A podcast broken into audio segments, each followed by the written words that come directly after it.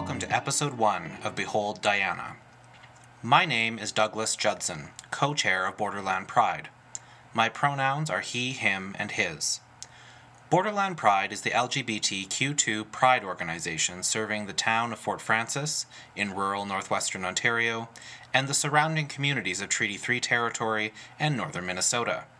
I am recording today on the territory of the Anishinaabe, upon which the Metis share history. What you are listening to is the culmination of months of work to bring to life a special Pride project.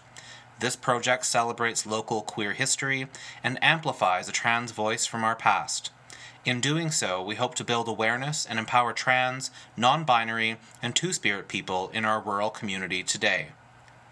Our historical voice belongs to Diana Boileau, who is noted as one of the first Canadians to undergo gender confirming surgery. Diana grew up in Rainy River and Fort Frances, and in 2020 we were deeply moved to discover that years ago she published an autobiography with the assistance of author Felicity Cochran. That book, entitled Behold, I Am a Woman, was published in March 1972. At the time, it was met with significant fanfare, curiosity, and judgment.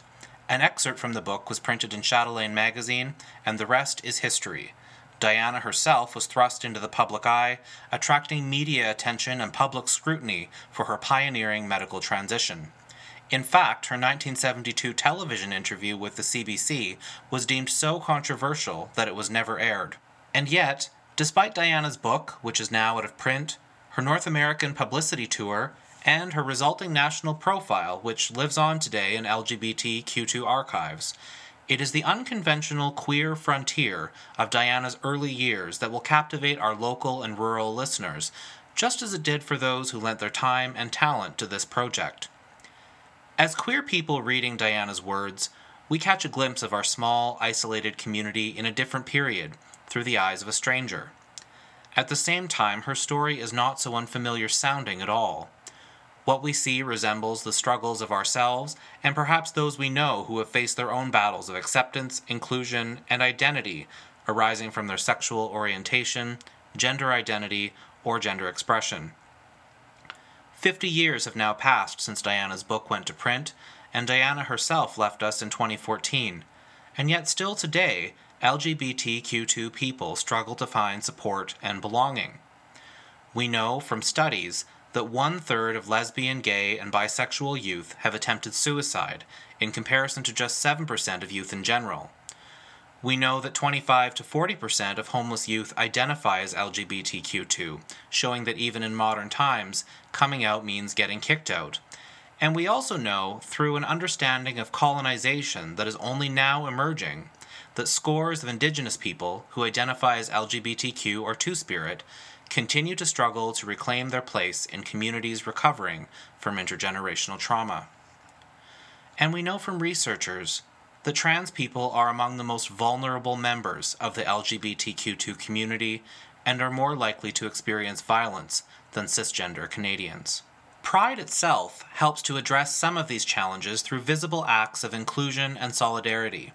We come together annually to provide programming and events which showcase our communities as inclusive, welcoming homes for all, but also to provide opportunities for outreach and education for our allies or for those who want to become better allies.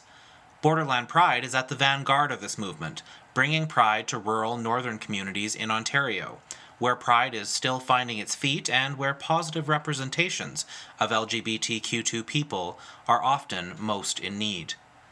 Even in 2021, LGBTQ2 initiatives, especially when they are new, are seen as too radical, too ostentatious, or too urban, or as disrupting the established social order of a traditional community.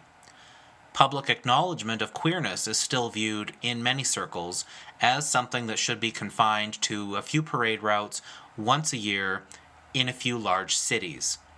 But LGBTQ2 stories are neither historically nor geographically compartmentalized because LGBTQ2 people aren't either. What the story of Diana reminds us is that sexual and gender minorities are, in fact, nothing new, that they have always lived among us everywhere, even in rural northwestern Ontario. We are not an urban phenomenon, and we should be just as entitled to bloom where we are planted as anyone else. If anything, the relatability of Diana's story is a sad testament to what remarkably slow progress we have made on trans inclusion and normalizing trans identities in the intervening decades. This is personal for many of us. In 2020, Borderland Pride led a community based campaign to visibly demonstrate that pride lives here, right across northwestern Ontario. But in doing so, we were not planting a flag of conquest but taking another step into the light. Pride Lives Here resonated in part because LGBTQ2 people have always lived here, and those lawn signs made that statement. LGBTQ2 people have always lived here, they have simply not always been met with understanding or love.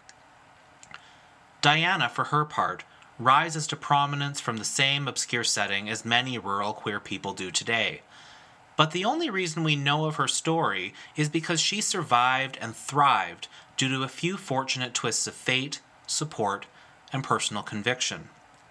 The catalyst for this journey begins when Diana was in high school in Fort Frances. She grows up in one of the few communities which, in the mid 1900s, had a physician who recognized her identity as normal. This was a profound outlook for a rural doctor of the time. It is through the wise counsel of Dr. Harold Chalice in Fort Frances that Diana's parents, a forester and a housewife, were able to support her transition. They relocated the family for a fresh, safe start, and her book is dedicated to them. In the episodes which follow, we have recorded Diana's story as it was written in the 1970s using her own words. There have been no edits or censors or creative liberties taken with her biography nor do we think that it would have been appropriate to do so. We are here to give voice to Diana, not put words in her mouth. We thank the cast of Fort Frances Little Theatre for their attention to this important project and their sensitivity in giving life to the words on the page. Some editorial remarks are, however, in order. We caution that some of the words used by Diana to describe her experiences may not be the vocabulary we would choose today. Likewise, while we have taken care to refer to Diana by her pronouns and name throughout this project, at points in her book she is referred to by her former male name and pronouns. In addition, we caution our listeners that Diana's book contains some sexually explicit content and a description of sexual violence. We have noted these in the text descriptions of the episodes in question and encourage our listeners to reach out to their network for support if they find any of this content to be upsetting. Finally, we want to recognize that this has been a community project. We have made efforts to involve local LGBTQ2 people wherever possible. LGBTQ2 identifying people were involved in production, recording, sound editing, and voice acting, and have recorded commentary associated with this project. We've also been supported by the efforts of a number of strong allies, including members of Fort Frances Little Theatre and MJ Interactive. We have admittedly struggled to identify many local trans or non binary individuals who were willing to be part of this project on record. Some cited reasons of personal comfort or safety. We respect those choices and heed them as a reminder of our continuing obligation to build a safe and supportive environment for all LGBTQ2 people to share their experiences and tell their stories with confidence. We also recognize that this itself is a reason why this project is important. It underscores our goal of empowering the most marginalized members of our community and sending a clear message that not only does pride live here in our community today, but that our journeys of self actualization and expression, isolated as they may seem, are well trodden paths, even in this remote territory. Episodes 2 through 10 are a performance of Behold, I Am a Woman, as written by Diana and told to Felicity Cochran. Each episode contains a few chapters performed by a local voice actor. In episode 11, you will hear Diana's voice for the first time. And in episode 12, you will hear voices from local LGBTQ2 people who live here today. With that, we invite you to behold Diana. Thank you for listening. Behold Diana is produced by Borderland Pride. Our music is by The Night Driver, and our sound was mixed by MJ Interactive.